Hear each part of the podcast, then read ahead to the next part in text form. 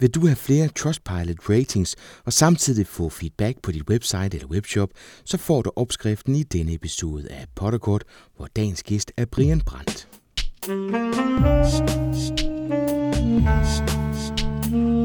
Velkommen til Potterkort, en podcast om markedsføring på internettet. Din vært er Ip Potter. Det er godt at være bag mikrofonen igen. Det er blevet til alt for få episoder af Potterkort de sidste 4-5 år, og det skal der laves om på.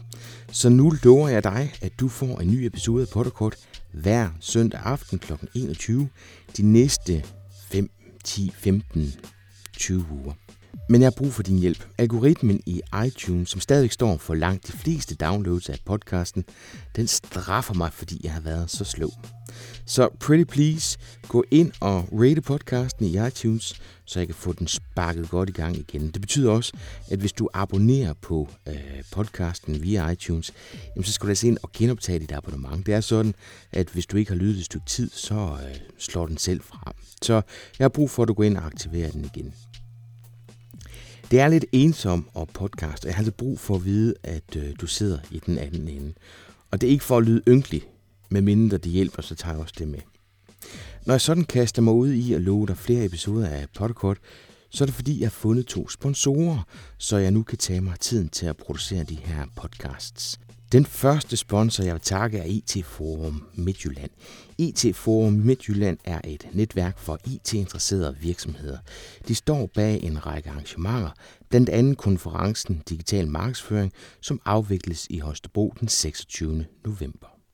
Den anden sponsor er også en del af konferencen Digital Markedsføring, og det er webbyrået CO3, og det er jo samtidig MyHood, der hvor jeg bruger en del af min tid. Velkommen til både CO3 og IT Forum, og tak. Men nu skal det handle om at vælge den rigtige webshop-platform, hvilke marketingelementer, der virker bedst, og hvilke, der ikke virker, eller i hvert fald ikke er pengene værd. Brian Brandt arbejder selv med online markedsføring, den erfaring og den viden har han brugt til at starte webshoppen Sovedyret sammen med sin kone. Hvordan de to gjorde det og hvilke erfaringer de har gjort sig, det kan du høre om her.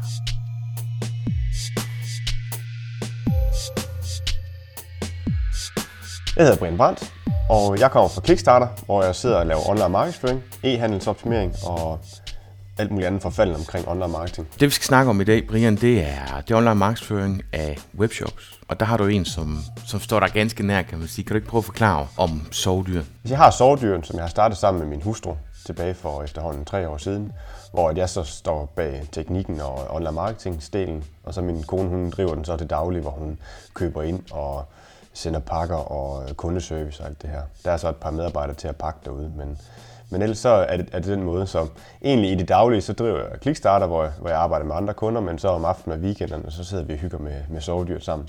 Så det er sådan en god lille familievirksomhed. Men det er også heldigt nok for din kone, så du har haft nogen til at markedsføre sin webshop, fordi i virkeligheden så er det nok der, hvor det er det springende punkt for mange. Altså der er jo rigtig mange, der starter webshops op, men det med at få dem markedsført er i bund og grund nok det sværeste, ikke? Ja, det er der ingen tvivl om. Altså, uden at jeg havde været der, så havde hun ikke kommet så langt, som hun var i dag. Altså, det gik jo kun 6-7 måneder, så var hun jo fuldtid på det så sagde hun sit øh, fuldtidspædagogjob op, fordi at det, det tog for lang tid det her. Der var for mange, der ringte, mens hun var på arbejde og sådan noget, så hun kunne godt se, at det var den vej, det gik. Syv måneder, var det så på grund af omsætning, hun sit job op, eller var det arbejdsbyrden, der gjorde, at, at I kunne se, at det her det ville kunne gå, og så var hun nødt til at sige sit job op? Der kunne hun tjene mere, end hun kunne som pædagog, så det var, det var udelukkende derfor. Ellers så turde hun heller ikke at gøre det. Hun er sådan en, der skal have helt faste rammer på, at det her det går. Og jeg tror faktisk godt efter 4-5 måneder, så kunne vi rent faktisk have gjort det. Men vi, vi trak den lige et par måneder ekstra for at være helt sikre. Ja. Og hvad er det sovedyr sælger? Jamen det er sengetøj, sengeranden, altså det børn, alt hvad omkring det børnene de skal putte, og, og nogle, nogle senge, og sådan alt, alt det her nusudstyr, der er omkring det. Hvordan fandt I ud af, at det var det, det skulle, det skulle handle om? Jamen, egentlig, hun havde jo tanken, ligesom så mange andre, eller jeg havde tanken om, at hun skulle starte en webshop, fordi det, og det, var, din del, det, det var faktisk mig, der pressede lidt på, for hun skulle have en webshop, fordi jeg kunne se de egenskaber, jeg har, og, og, og den lyst, jeg havde til at drive det, og at, at hun var der og egentlig gerne ville det, fordi sådan pædagog, det var ikke det, der trak hende sådan 100% vel, men så som så mange andre, så vil hun selvfølgelig sælge børn, børnetøj, fordi at vi har tre børn nu, og hun elsker at købe ind til dem. Så som så mange andre, så vil hun gerne starte en webshop. Men jeg sagde, børnetøj, det gider vi ikke røre men vi må prøve at se, om vi kan finde en niche, fordi det er den rigtige tilgang. Og så gik vi ind og, og, og tænkte lidt på det, at sengetøj, øh, sengerande og sådan noget, det, det er ikke noget, der sådan går ud af, af mode, kan man sige. Fordi at, at børnetøj, jamen, efter 3-6 måneder, så skal de så sælge det hele på, på, på udsalg. Hvorimod sengetøj, det, det forholder prisen lidt længere tid. Så det, det var egentlig det marked, vi lige prøvede af, og det øh, gik egentlig ret godt. Man kan se, at der er rigtig mange niche-shops, som klarer sig godt, fordi det er også nemt at, at kommunikere og markedsføre. Men var I på noget tidspunkt nervøs over for den niche, jeg har valgt? Altså, den kan vel også blive for klein, ikke? Jo, den kan godt blive for lille, og det kan vi også godt mærke nu efter, efter tre år, at, at der, altså det eneste, vi egentlig kan, det er at udvide med flere mærker, kan man sige. Vi, vi kan ikke rigtig købe mere ind. Øhm, så, så, men jeg vil ikke sige, at den ikke er for lille. Altså, vi kan betale hendes fuldtids, og så har vi to sådan deltids. Øh, det, det er jo egentlig meget fornuftigt. Altså. Hvordan fandt I frem til, øh, til målgruppen? Altså lavede du noget research, eller var det mere ud fra en, en mavefornemmelse på baggrund af den erfaring, du har? Det er klart, jeg havde, jeg havde ret meget erfaring med børnetøj tidligere fra, fra andre shops. Øh, så, så, så, der var jo et eller andet der, og jeg kunne se, at det her tilbehørsmarked, det var ikke det, det, som der var fokus på i forskellige webshops. Så var det jo sjovt lige pludselig at komme ind her, og så egentlig sætte fuld fokus på det. Det gjorde jo også, at vi relativt hurtigt kunne komme i, i top 3 på næsten alle søger, som vi, vi jagtede. Øh, så konkurrencen var også et stort parameter i forhold til at vælge, vælge hvad det var, I skulle sælge? Ja, altså fordi jeg vidste på børnetøj, jamen der var alt for stor konkurrence på, men kunne se, at de her... Der var selvfølgelig nogle andre shops, som, som også havde de her øh, lidt mere fokus på de her niche-ting, som vi også har, men, øh, men, men, men der var masser af plads i markedet. Mm. Og det tror jeg da egentlig også, hvis man åbner en, en i dag, selvom mange ikke tror det, så tror jeg stadigvæk på, at man kan godt tage markedsandel. Men øh, man skal vide, hvad man laver. Men det kommer ikke af sig selv? Det kommer ikke af sig selv. Nej. Nå, Brian, det, det omkring konceptudvikling, øh, det næste, man så går ind i, det er vel platforms valg. Hvad for en platform har I valgt, og hvorfor? Jeg kan huske tilbage, at, at jeg, jeg har været forbi rigtig mange e-handelsplatforme, fordi jeg har også, jeg har også skrevet en bog i gamle dage om øh, som ja, det webshop, hvordan, ja. hvor jeg rent faktisk var inde og kigge på en, en 7 forskellige platforme dengang. Ja, der har du lavet en opskrift til øh, US Commerce, er det ikke det? Jo, der lavede jeg en US Commerce, og det er jo ved at være rigtig lang tid siden. Men siden da, så har jeg jo... Øh, øh, opdateret den egentlig, og så blev det Magento, som var en opskrift på. Men det var mest fordi, det var open source og, øh, og gratis at bruge. Øh, men ellers jeg har også været igennem alle de andre domæner, og Scan og Scan Commerce og alt det der for at kigge igennem. Og har egentlig aldrig helt fundet præcis det, det perfekte system. Øh, og det tror jeg heller ikke, men der nogensinde kommer, for der vil altid være et eller andet. Men så fordi, at, øh, at, at jeg snakkede lidt med Vadskær indimellem, Morten Vadskær, øh, som var i gang med det her shopsystem, og det har han egentlig snakket om igennem flere år, men jeg aldrig rigtig kommet i gang med det. Og så en dag, så sagde han til Brian, nu vil vi være klar. Fint, og det passede sådan lige med der omkring, hvor vi skulle til at starte sovedyr. Fint, så sprang jeg på den. Så egentlig et halvt år før, at Shoprama det startede, jamen, så var jeg egentlig med til at, og, og komme med gode råd og udvikling på, hvordan den, det her det skulle strikke sammen. Så I var den første shop på uh, Shoprama. Er, er det så den platform, som, som du håbede på der? Det vil sige, det er klart, den havde også sin, uh, sin, sin børnevanskeligheder til at starte med øh, en masse små ting, der, der lidt mangler og sådan noget, men, men hen ad vejen, så er det blevet rigtig godt. Jeg vil sige, efter et års tid, så vil vi være der, hvor jeg mener, vi skal være med en shop. Og, og det gode ved Shoporama, det er, at de virkelig har lyttet til de... Altså, jeg er sådan en, der kommer med rigtig mange idéer og ønsker hele tiden, og, og de har været rigtig gode til at opfylde dem egentlig. Og det gør de sådan set stadigvæk løbende. Nu, får de, nu er der selvfølgelig væsentligt flere shops, så de får flere ønsker. Det er jo ikke alle, der får dem opfyldt. Men til at starte med, så fik jeg stort set alt opfyldt af, af det, jeg gerne ville. Og det er også derfor, jeg har sindssygt mange små, sjove funktioner på Shoprama, som rent faktisk gør mit liv meget, meget nemmere. Rigtig meget automatiseret. Øh, alle mulige e-mails, vi sender os noget, er fuldt automatiseret. Så jeg behøver egentlig ikke at lave ret meget markedsføring. Så jeg behøver ikke bruge ret lang tid på at markedsføre sovedyrt, fordi meget af det, det er egentlig sat op til at køre sig selv. Så sker der et eller andet, jamen så påvirker den e-mail, det bliver sendt eller sådan noget. Så, så sådan nogle ting kan jeg godt lide ved det. Men det er så også fordi, du tager dig tiden til at lave de automatiserings... Altså, fordi der er jo rigtig mange systemer, som har de her automatiseringspunkter. Altså, mm. hvis nu man ikke har det i webshoppen, så kan man jo bruge MailChimp eller noget andet. Ja. Men det er også det der med at få det gjort. Ja, og, og det er det, man skal tænke over. Men sidst, så kan det godt være, at jeg bruger en 3-4 timer nu på at sætte et eller andet automatiseret e-mail op. Vi bruger også MailChimp og har masser af automatiseringsting i det. Øh, det tager lang tid til at starte med, men når det så er sat op, jamen, så skal jeg altså ikke lave noget resten af mit liv i princippet, så længe at, at tingene ellers bare spiller, som de skal. Og det har vi gjort meget brug af. Så hvis du skulle lave en webshop i dag, hvad for en platform vil du vælge, når nu du har haft Shoporama igennem og været igennem alle de andre? Øh, har du fået som præference, eller er der stadigvæk forskelle? Altså, det er jo der, hvor det bliver lidt subjektivt. Men altså, det er jo ingen tvivl om, jeg vil vælge Shoporama igen øh, til en shop. Og jeg tror heller ikke, jeg tror ikke, at vi vokser ud af den. Det gør vi ikke i sovedyr. Det kan godt være, hvis man er en, en, en kæmpe kæde, eller den, der har øh, meget større eller stejlpind, eller andet, de er måske nok for store til den, fordi de vil for mange ekstra ting. Altså der er Shoprama jo stadigvæk et, et, et hostet system, hvor at, at, at, at Shoprama ejer kildekoden, så vi kan ikke komme ned og lave diverse udvidelser. Der skal vi stadigvæk have dem til det. Men de funktioner, der er nu, det er langt nok til at drive en succesfuld øh, webshop. Vil du ikke også sige det, det det handler om i første omgang? Altså hvis man er ny med en webshop, så køber man sig ind i en platform, og det kan så være Scannet eller Dandomain eller Shoporama. Men så er man også nødt til at acceptere, at den har den funktionalitet, den har, og så bygge videre på det, frem for at sætte sig på hælen og være utilfreds med alt det, den ikke kan. Jo, øh, klart, starter man fra bunden af, jamen så, så skal man have en af de her hostede løsninger. Det er også min, min anbefaling. Jeg synes heller ikke, man skal gå ud i i open source løsninger og tro, man sparer nogle penge på det. Fordi mange gange så, så bliver det som regel dyrere i udviklingskroner. Øh, men, men, men dem, der har det største problem, det er egentlig dem, der prøver at hoppe fra en anden platform til Shoprama for eksempel. I hvert fald, hvad jeg har oplevet, når de kommer fra Dandomain. Så mangler de nogle funktioner på Shoprama, som de var vant til at kunne over på Dandomain. Der bliver man bare nødt til at acceptere de ting, der er på Shoprama. Fordi der er masser af shops på Shoprama i dag, som, som er succesfulde og, og tjener gode penge. Øh, men de er jo ikke de helt store shops jo. Øh, så det er noget med at researche og finde ud af, hvad det er for behov, man har, inden man vælger, vælger platformen. Prøv en demo af. Altså mm. simpelthen, tag en Shoprama-demo, tag en Dandomain-demo, tag en Scannet-demo. Hvad matcher dit behov? Altså, øh, og se om, om, om arbejdsgangen i de her shops er med at oprette produkter. Hvad for en, der, der passer dig bedst? Øh, fordi de er forskellige alle tre. Og det er forskellige måder, man gør det på. Men de når det samme i sidste ende, kan man sige. Prisen er vel også den samme, er den ikke? Det er sådan ungefær kommer lidt an på, hvilket modul. Altså Shoporama har den her øh, en pris til det hele, så er alt med. Du kommer ikke til at betale ekstra for nogle ekstra moduler. Hvor Dandomain, Dandomain er bygget op moduler, og det samme med Scannet. Og hvordan det prismæssigt, altså du kan godt drive en Dandomain for, jeg tror 300 kroner i måneden, men så er den ret skrabet, og det samme med Scannet, hvorimod 750 kroner for Shopwarme, jamen der har du alle de der ekstra funktioner, som du så skal betale ekstra for på de andre. Så sammenligningsmæssigt, så tror jeg, nogenlunde prisen er det samme i sidste ende.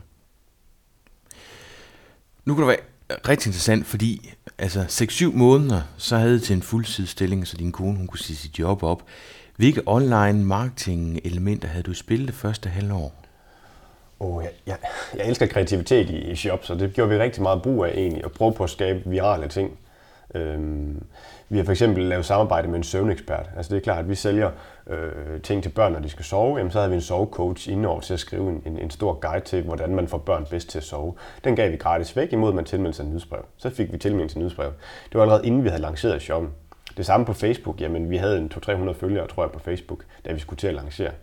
Da vi så lancerede, så lavede vi et stort lanceringsparty, hvor mig og min kone, vi sad foran et webcam og, øh, og sad og, og snakkede i kvarter, før vi åbnede, og øh, champagnepropperne, de sprang og det hele, dengang vi åbnede, og sagde velkommen, og så var der selvfølgelig åbent tilbud og det hele.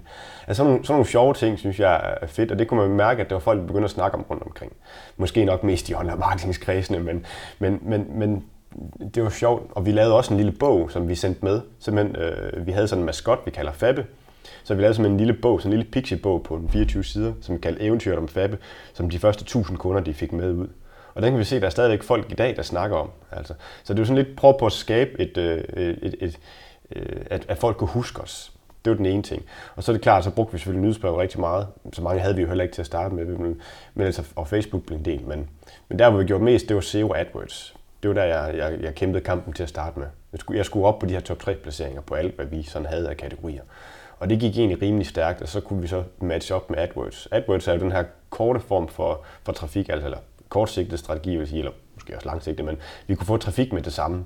Det gjorde også, at vi havde ret mange salg med det samme, fordi det blev sat op.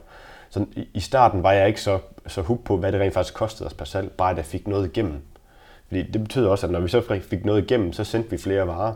Det betyder, at jeg kunne lave, begynde at lave bedre aftaler med GLS og på Danmark om, at det blev lidt billigere at sende. Så kunne vi på et tidspunkt begynde at tilbyde gratis fragt fordi at, jamen, nu var vi nede i en pris, der, hvor fragten den godt kunne, kunne, kunne løbe rundt. Så, så på den måde har vi sådan helt, egentlig bare sørget for at få en kritisk masse til at starte med, og få så meget trafik som muligt. Og, og så er det selvfølgelig løbende bare at komme forskellige trafikkanaler på, men det er trafikken, der er den vigtigste til at starte med. Øh, rigtig mange webshopper ser at gøre den fejl, at de, de starter ud med at tænke teknik. Vi skal det hele til at spille, vi skal have dit og den, og vi skal have den funktion, og vi skal have den funktion, og så har de måske 20 besøgende om dagen. Det kan de altså ikke lave en forretning på. Man skal op på et par hundrede eller 300 besøgende, før det begynder sådan at blive rigtig interessant. Øh, når vi så kommer op måske en 800-900 besøgende, så kan vi begynde at splitteste ordentligt og få nogle ordentlige resultater igennem, og så prøve at begynde at tænke teknik ind i det. Men til at starte med, der skal man altså have øh, besøgende nok. Så du, du snakker faktisk meget om de alternative ting frem for det, du egentlig gør til hverdag. Ja, Ja, til at starte med, men det er jo også fordi, at, at sovedyr er lidt min legeplads, kalder jeg det mange gange. Fordi jeg har en del kunder i Kickstarter, hvor man kommer med nogle idéer, men fordi det koster en del penge at, at få startet op, så det er ikke altid, man får dem overbevist om, at, at, at det her, det skal vi starte op.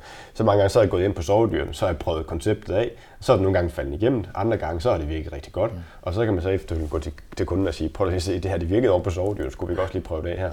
Øhm, så det er sådan lidt en legeplads. Der er noget, der er slået fejl, men der er også rigtig meget, der er gået godt, kan man sige. Det er sjovt. Jeg gør nøjagtigt det samme på Marketing Camp. Øh, jeg skal ikke overbevise en kunde om, at vi skal prøve de her ting af, så prøver jeg det bare selv af. Og de ting, som fungerer, tager jeg så med mig videre. Ja.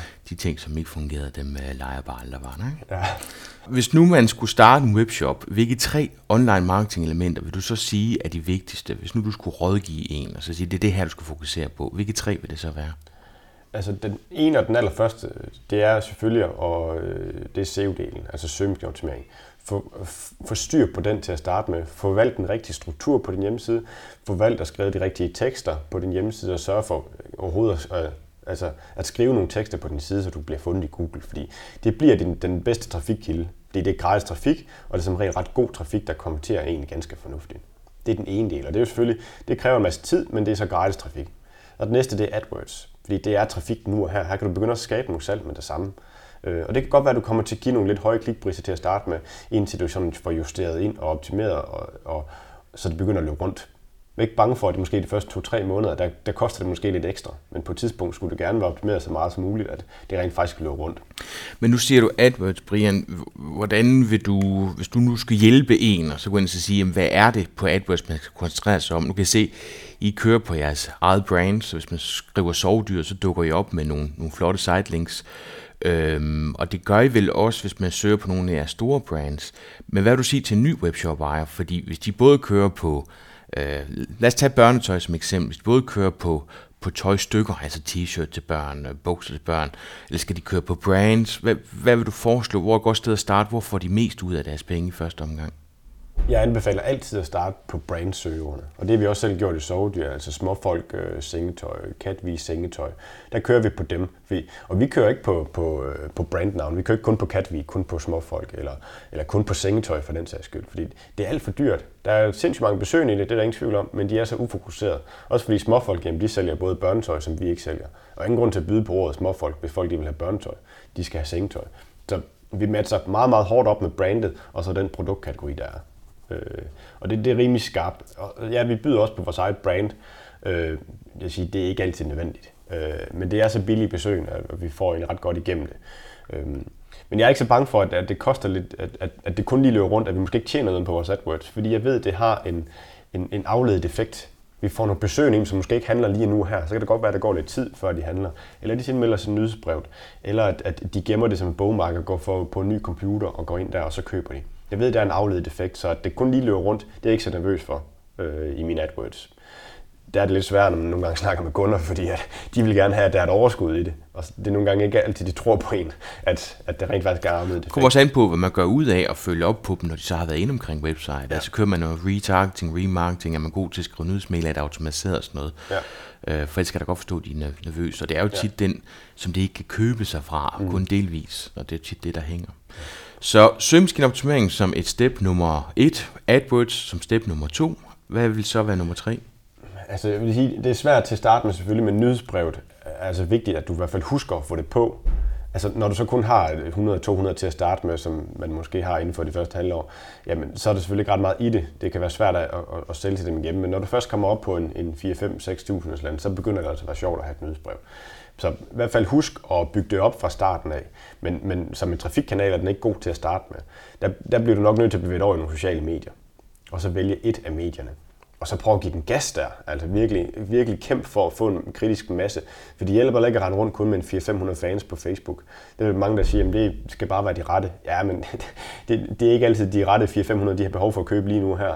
Så får man altså ikke ret meget salg ud af det i hvert fald. Man får selvfølgelig en engagement og alt muligt andet. Men der skal man altså også lige op på en kritisk masse. Og så ved jeg godt, at mange er sådan lidt imod det, men, men kører nogle konkurrencer på et eller andet. Få nogle, så kommer der konkurrencejæger, men der kommer altså også rigtige mennesker på. Mm.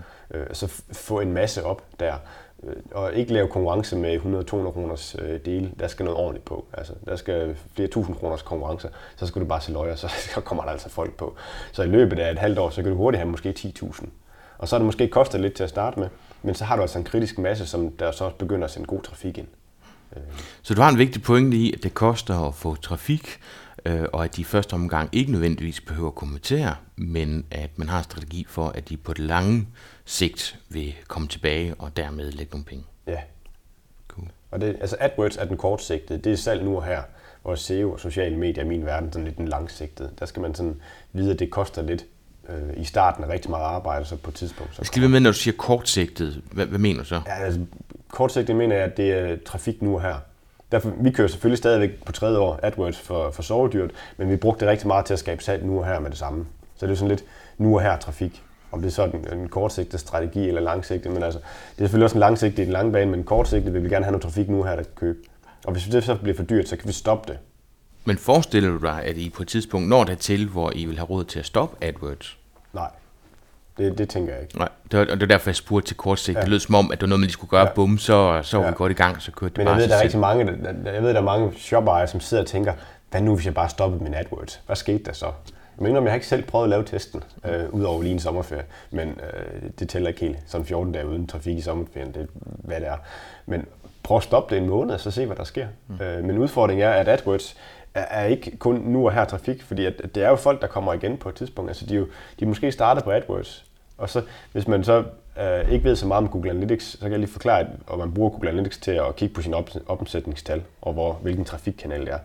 Når de kommer ind fra AdWords, og så ikke køber noget der, men forlader siden, og så på et tidspunkt måske klikker det sig igennem et nyhedsbrev, eller har søgt ud i Google og trykket på en af dine links, der er kommet ind, og det så køber, jamen så er det altså Google øh, organisk, der får omsætningstal koblet på, og så ser det ud som om, at AdWords ikke har skabt noget salg. Men det har det jo egentlig, fordi det er den, der startede øh, hele processen. Og det er der, hvor jeg siger, at AdWords har en afledet effekt. At den kan godt være med til at skabe salg, men det er måske ikke den, der i sidste ende skabte den.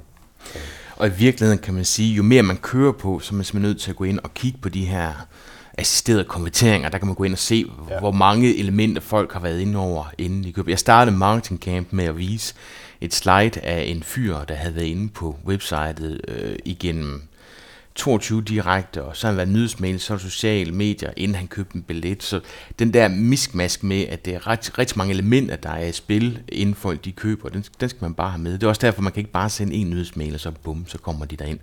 Der skal, der skal nogle påvirkninger til, ikke? Ja. Vi kunne prøve at vende den om, hvis nu du skulle starte forfra. Nu kan jeg sige, det er lidt snyd, og et eller andet sted, så er det jo super fedt, at du, at du sidder, fordi du har noget erfaring, inden du går i gang. Men hvis nu der skulle være tre ting, som du skulle gøre om i forhold til det, som I har gjort på sovedyret, hvor ligesom gå ind og vurdere, at det enten ikke var pengene værd eller tiden værd, hvad skulle det så være? Altså jeg vil hype os noget mere på de sociale medier.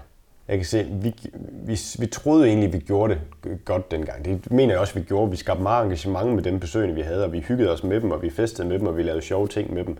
Vi havde bare ikke nok Altså, vi havde kun de her 400-500 de første halve til hele året. Det var først sådan lidt senere, dengang vi, der var begyndt at komme rigtig mange kunder igennem. Fordi vi forsøger selvfølgelig også, at de kunder, vi får, at få dem på Facebook efterfølgende.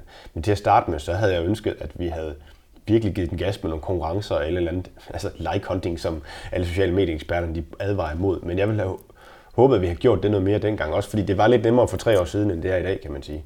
Øh, at vi så har haft nogle flere på, som, fordi at ikke fordi jeg tror på, at det er tal, der afgør det, men, men det er det mange gange i shop, fordi at der er lidt der er flere mennesker at, at ramme. Nu ved jeg godt, at det begynder at koste på Facebook. Sådan noget. Men så lad os tage Instagram for eksempel. Altså der har vi et par tusind nu, men havde vi været i gang for tre år siden og virkelig hypet med konkurrence, så kunne vi måske have 20.000 i dag, som vi ramte mere direkte. Altså, jeg ville ønske, at vi har gjort mere ud af den del.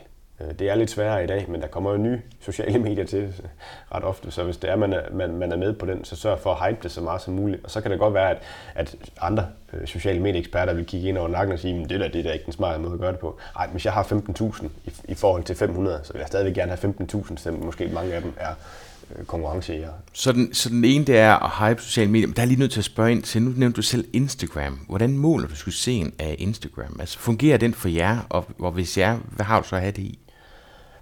Øhm, spørgsmål om det fungerer eller ej, men jeg kan se, at der er mange, der følger os, og engagementet er større på Instagram end på Facebook, selvom vi har flere på Instagram end på Facebook. Der er altså flere, der kommenterer, flere, der liker på de ting, vi lægger op på, på Instagram. Og det synes jeg egentlig er lidt, øh, lidt sjovt.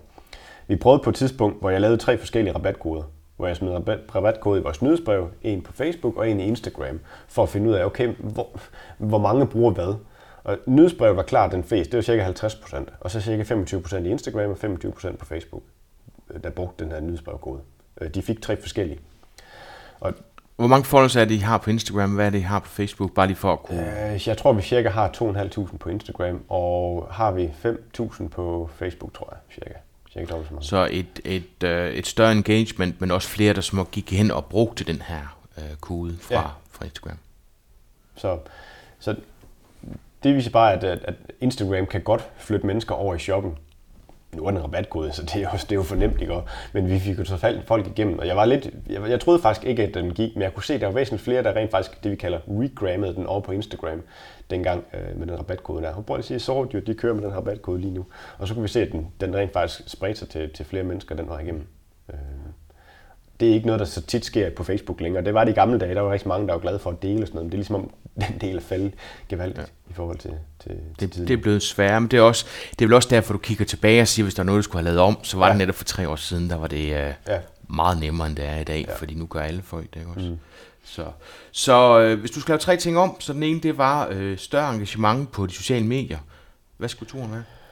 Øhm, mere aggressiv nyhedsbrev, eller egentlig sørge for at få flere på man sige, lave nogle, nogle flere tiltag, der, der går imod, at, at de skal på nyhedsbrevet. Vi var lidt langsomme til at, at få folk på nyhedsbrevet. Vi gjorde egentlig ret meget i starten, men det battede ikke så meget. Godt nok havde vi den her sovecoach, som vi, vi fik ind, og jeg vil ønske, at vi havde gjort lidt mere til at starte med. De fleste af vores kunder, de er på nyhedsbrev, så vi har ret mange i dag, men vi kunne godt have hjulpet det på vej med, med nogle flere tiltag. Nogle konkurrencer, eller øh, nogle, øh, give nogle gratis, flere gratis ting væk, eller, eller andet. Det, det fik vi ikke gjort nok af. Nu synes jeg, nu er vi oppe på en kritisk masse, hvor jeg ikke behøver at gøre noget, fordi nu kommer det lidt af sig selv, øh, de forskellige ting. Men selvfølgelig, man kan altid få mere. Men vi har også brugt de her slide-ups øh, og så et, et gavekort. De virker fantastisk, men det er jo klart, i forhold til, at der kommer en slide-up, i forhold til, at det ligger som et link op i menuen, så er der mere opmærksomhed på sådan en. Så vi kan hurtigt få et par hundrede igennem på, på nogle dage, når man kører sådan en. Øh. Kan, kan du mærke et fald i, øh, altså er vi ved at være immun over for den her slide-up? Eller virker det stadigvæk? Det virker stadigvæk. Det er stadigvæk forskellige målgrupper, der bliver forskellige steder. Altså, men det handler om, hvad man gør med den. Jeg tror ikke mange, øh, de der, hvor du bare giver 500 kroner gavekort, eller 1000 kroner gavekort, de virker ret godt. Det vil blive blinde overfor. Ja, det vil blive blinde overfor. Men, men kan du tilbyde et eller andet gratis pdf på 20 sider og guide til et eller andet, det virker stadigvæk. Og, og kan du gøre det endnu vid, øh, vildere, at hvis du har, har mange artikler, at du så gør den slide op, der kommer, nærværende i forhold til den artikel, man sidder og læser. Jeg siger, du, du sidder og, og læser om, øh, om, om, om sengetøj på, på, på vores blog for eksempel, at der så lige pludselig kommer en pop-up, øh, 10 gode råd til at vaske dit sengetøj. De to ting, de matcher helt vildt godt. Der vil du få væsentligt flere tilmeldinger, end hvis det er bare sådan et vind gavekort på 1000 kroner. Øh, så gør det, gør, gør det relevant i forhold til det, folk de sidder og kigger på, så har det en effekt. Så sociale medier, være lidt mere aggressiv med at få øh, sign-ups til din nyhedsmail, og hvad skulle den tredje ting øh, undgå offline medier. vi, har, du, har, har du været derude eller Ja, jeg bliver nødt til at teste tingene jo. Øh, så, så vi har været ude og, og købe os til i lidt forskellige øh, børnetøjsmagasiner børnetøjsblade simpelthen, hvor vi så både har fået en annonce i avisen og i deres nyhedsbrev, eller deres magasin og deres nyhedsbrev og på deres, øh, deres hjemmeside. Det giver ikke en meter at komme i, i bladene simpelthen, og vi har prøvet at give rabatkoder, og vi har prøvet alle mulige. De bliver ikke brugt, de der rabatkoder der. Øh, jeg tror, vi har været i tre forskellige fysiske magasiner. Vi gør det ikke igen. Jeg tror, vi har fået to salg igennem eller sådan Selvom at oplagene er ret store, og nogle af dem de har lagt i alle babysand butikker og sådan noget. Altså, det giver ingenting. Det, øh, det er først, når vi begynder at komme i de nyhedsbrev, øh, hvor vi kan se, at vi rammer målgruppen mål, øh, lidt mere direkte, at de rent faktisk kommer ind og konverterer. Øh. Så det kan godt have en brand-effekt, men igen, det er ikke målbart, og derfor så kan det altså være rigtig svært at vide, om det er pengene værd. Ikke? Ja, jeg har forsøgt jo med rabatkoden netop for at få det, samtidig med et linket, det har så lige haft en skråstreg øh, et eller andet, øh, så jeg kan se, hvor mange der rent faktisk har brugt det link. Nogle, og så har jeg prøvet at kigge lidt på direkte trafikken, for at holde øje med, om den steg i den periode, annoncen kørte. Og det var ikke øh, noget signifikant i hvert fald. Så jeg, øh, jeg har ikke en stor tiltro til det. Det er klart, for de helt store magasiner, der måske kan køre noget bredere uden vi har gjort det, mange gange, så, så, så skal det jo masse ud i offline. Altså det vil sige, offline media er jo ikke lige det, jeg er mest største ekspert på. Det, det er jo så det næste. Ja. Altså man kan sige, når, når vi ikke ved noget om det, altså jeg har ja. nogle kunder, der spørger, så altså jeg har så flad med det samme, jeg vil ikke vide, hvad man skulle mm. gøre og ikke skulle gøre. Mm. Og har bare lyst til at sige, at det ikke virker, men tænker også lidt ja. usagligt, når jeg ikke ved noget om det. Ja. Men, men... Det er klart, har man måske en million, hvor man kan smide på busser og, øh, og ved togstationer og alt muligt andet, så kan det godt være, at det har en effekt. Det tror jeg det bestemt, ellers bliver det ikke ved med at gøre det, de store. Øh, og jeg tænker på, at de store gør det jo også, ja. Både radio og tv. Ja. Øh, men, men det, de kommer måske det, også ud fra mere traditionel baggrund. Både det, og så har de måske også et øh, væsentligt flere produkter. Altså i Sovjet, der har vi måske 1200 produkter, mm. øh, i forhold til Stylebit, der måske har 10.000. Har I 1200 produkter? Ja. Hold da. Øh, ja, cirka 1200 forskellige varenummer, ja. Mm. Øh, hvor, hvorimod de andre, de har måske 5-10.000 altså, der er lidt mere at, at købe af, når man så ja. bliver smidt ind på siden, trods alt. Så der er måske lidt større budget at arbejde med også. Så det var tre ting, du vil vælge at, at gøre om i hvert fald. Jeg sad og kiggede på, øh, på sovdyret. Øh, hvad betyder Trustpilot for jeres øh, shop? Og øh, spørgsmål to, i forlængelse af den, hvordan Søren har I fået 487 bedømmelser? Jamen, øh, Trustpilot betyder faktisk en del for os. Nu, har, nu er det længe siden, men sådan inden for det første års tid, der split-testede jeg lidt på Trustpilot på vores shop, for at finde ud af, hvad det havde effekt. Og kommenteringsraten, den steg altså på vores shop, når vi havde det på. Øh, så det var selvfølgelig positivt, så det blev vi ved med at have. Øh, nu arbejder vi rigtig meget med netop, og, og alle får en mail, når de har købt selvfølgelig, ligesom de fleste andre shops i dag, om at øh, vi, er, vi er på Trustpilot, og vi ønsker, at, øh, at I, I kunne give en anmeldelse. Så det er egentlig eneste, vi gør. Og så på vores fakturaseddel, så står der også med et link over til vores Trustpilot-side, at hvis man ikke lige har åbnet den e-mail, jamen, så står det på selv fakturaseddel, de får. Og så står der en lille sjov lille besked omkring det, øh, i, i, en, i en sjov tone, om at de går derover. Man kan sige, at vi har en 9,9 ud af 10, øh, så vi er en af dem, der har den bedste score på, øh, på Trustpilot. Men jeg tror bare, at vi er gode til service, kundeservice. Og jeg ved også, at øh, min hustru Camilla, at øh, det er noget af det, hun lægger rigtig stor vægt på. Men det er, at folk skal have øh, den, den bedste oplevelse. Og, og det er jo der, hvor jeg, min erfaring har gjort, at vi bruger alle de trick, vi kommer nærheden af. Altså vi sender et lille kort med en lille personlig hilsen på, vi smider lidt slik med, og vi, vi gør alle de ting, som, som vi ved, øh, vores målgruppe kan lide. øhm, og øh, ja, altså gøre, hvad vi kan for, for det, og rigtig mange er glade for den her gratis fragt, som de får allerede ved, ved 200 kroner. Og det kan vi godt se, det skinner også igennem på, på mange Trustpilot, at øh, lynhurtig levering, øh, gratis fragt og øh, super besked og alt muligt andet. Og det er det, der står på mange af de anmeldelser der. Øh, vi har det sådan, at, at når man er kommet til, til kvitteringssiden i, i shoppen, så er der sådan en lille spørgeskema på seks spørgsmål, hvor vi, vi, vi stiller spørgsmål, hvordan fandt du os, hvis du er direktør i dag, hvad vil du ændre, og, og sådan nogle ting. Og der får vi en masse, en masse sjove øh, beskeder. Øh, Hvornår kommer det, siger du? Når de er færdige med at handle. Ja. Når det trykker betal, så kommer de lande på kommenteringsside, der siger tak for din ordre, bla, bla, bla, og vi har en Facebook-side, vil du like os? Eller hvis du lige har to minutter, så vil vi sætte pris på din, øh, din, øh, din kommentar. Hvor mange procent udfylder den? Ja, men øh, da jeg holdt marketing camp, der tog jeg lige mål på det. Jeg tror, det var 6,5 procent, der, der, der udfylder dem. Det tager sig tiden til at, det tager sig tiden til det, ja. ja. Og det synes jeg egentlig er meget imponerende. Fordi det er jo ikke noget, de får noget for eller noget. De, det er bare ren venlighed. De det er jo en rigtig god know-how, I får også. Ja, det er sindssygt. Vi får jo at vide, hvis der er fejl på shoppen, hvis der er nye produkter, vi bør overveje, nye mærker, vi bør overveje. Det er jo ikke alt, vi ser. Det er jo ikke alt, der kommer på messerne.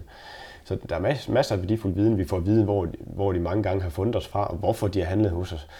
Rigtig mange siger jo gratis fakt, men der mange siger også, at vi, vi så på Trustpilot, I havde en god score, så vi tog, tog godt at handle hos jer og sådan noget. Så vi får en værdifuld viden om, hvad det er, vi skal blive ved med at gøre, og hvad vi måske ikke kan gøre længere. Hvor vil du sende lytterne hen, hvis de skal blive klogere på at markedsføre sin webshop? Øhm, jamen, jeg kan lige reklamere lidt lille, for min egen lille guide. Jeg har lavet sådan lidt en monster guide ved e-handel, der hedder. Så inde på klickstarter.dk-e-handel, der er der sådan en syv kapitlers, øh, jeg vil næsten sige bog, øh, over 20.000 ord, der er skrevet omkring, øh, hvordan man starter sin webshop, og også lidt gode til at, at gøre det rigtigt. Men ellers, øh, jeg får selv rigtig meget ved at tage rundt på konferencer rundt omkring. Øh, og det er egentlig meget bredt. Det er egentlig ikke kun direkte e-handel, men det er sådan mere online markedsføring. Altså marketing camp og digital markedsføring i Holstebro er jo, er jo to rigtig gode at komme på. Ikke mindst også for at spare med nogle andre øh, online marketingsnørder. Men ellers sådan, er der ved at dukke rigtig mange små rundt omkring, som er nogle er specialiseret i søge, søgeoptimering, nogle i, øh, i AdWords og andre sådan. Rundt omkring tager jeg rigtig meget på øh, det. Og jeg vil gerne tage noget mere til udlandet, men nu har jeg tre børn og har lidt travlt, så det tillader jeg desværre ikke så meget til længere. Øh, men ellers så, så gør jeg også det tit førhen. Og så har du dit eget, du lige skal gøre reklame for din, øh, din shopcamp også, ikke? Ja, øh, her den 7. og 8. oktober i Kolding, der holder jeg øh, noget, vi kalder shopcamp. Hvor det er egentlig to dage, hvor man øh, altså, intensivt kommer til at arbejde med sin egen shop. Sin egen shop. Der kommer Frank Hellerup Madsen, som du har haft inden før, og Søren mhm. Sprogø, som du også har inden før kommer og snakker om Google Analytics og AdWords og sådan noget. Og der kommer til at være sådan nogle en-til-en sessioner med både mig og Frank og Søren, hvor man kommer igennem sin egen shop og, og snakker med dem. Øh, og der kommer en masse foredrag og en masse gode råd og tips og tricks til, hvordan man gør. Så det er klart, hvis man vil det, så... Øh... øh så det er for webshop-ejere, som, som har en webshop, så de kan sidde og arbejde med den konkret? Ja, det vil jeg anbefale. Altså, er du en ny webshop-ejer lige startet, så vil du også kunne få noget ud af det, fordi så du får sådan en actionplan, så du ved præcis, hvad det er, du skal lave efterfølgende, kan man sige. Øh, så der kan man kigge ind på kickstarter.dk-shopcamp øh, og, og læse lidt mere om det. Ja, så lige for at smide en link til det på ja. i show notes også. Vel, så bruger jeg også rigtig meget, øh, eller bruger meget men jeg følger i hvert fald med ind på Facebook, der er der en gruppe for, for e-købmænd, øh, hvor der tit bliver delt nogle artikler, og der bliver tit øh, stillet spørgsmål, hvor der kommer nogle svar. Dem kan man lære rigtig meget af. Øh, jeg hjælper også selv til med at svare derinde indimellem, og, øh, og stiller også nogle spørgsmål en gang imellem. Altså, det er mange gange, hvis man ser et eller andet nyt koncept, øh, for eksempel hvis der er kommet en ny fragtleverandør til, til landet, sådan, så er der, nogen, så er der nogen, der har prøvet dem her, eller, eller et, et pakkehotel, er der nogen, der har prøvet det et pakkehotel, og så kommer nogle gode råd til, hvad man kan, man kan bruge. Så, så der, der kan man faktisk øh, blive inspireret rigtig meget ind. Ja. Det sørger vi også lige for at smide et, øh, et link til. Hvilke online værktøjer bruger du, Brian, i dit arbejde med en webshop? Åh, oh, jamen, altså, jeg bruger jo øh, egentlig ikke så øh, sindssygt mange øh, værktøjer. Jeg bruger AdWords, selvfølgelig vil jeg kalde værktøj til at få nogle besøgende. Men ellers så øh, er der rigtig meget Google og rigtig meget øh, mavefornemmelse omkring ting, og så Excel, det er en helt anden ting. Men ellers øh, et lille værktøj, som hvis du laver konkurrencer, så har jeg en, der hedder findenvinder.dk. Simpelthen simpelt findenvinder.dk, hvor det er, det er egentlig mig selv, der har siddet der og lavet den. Det var fordi, at jeg oplevede rigtig mange blogger rundt omkring. Også i Sovedyrt har vi lavet mange konkurrencer i samarbejde med blogger.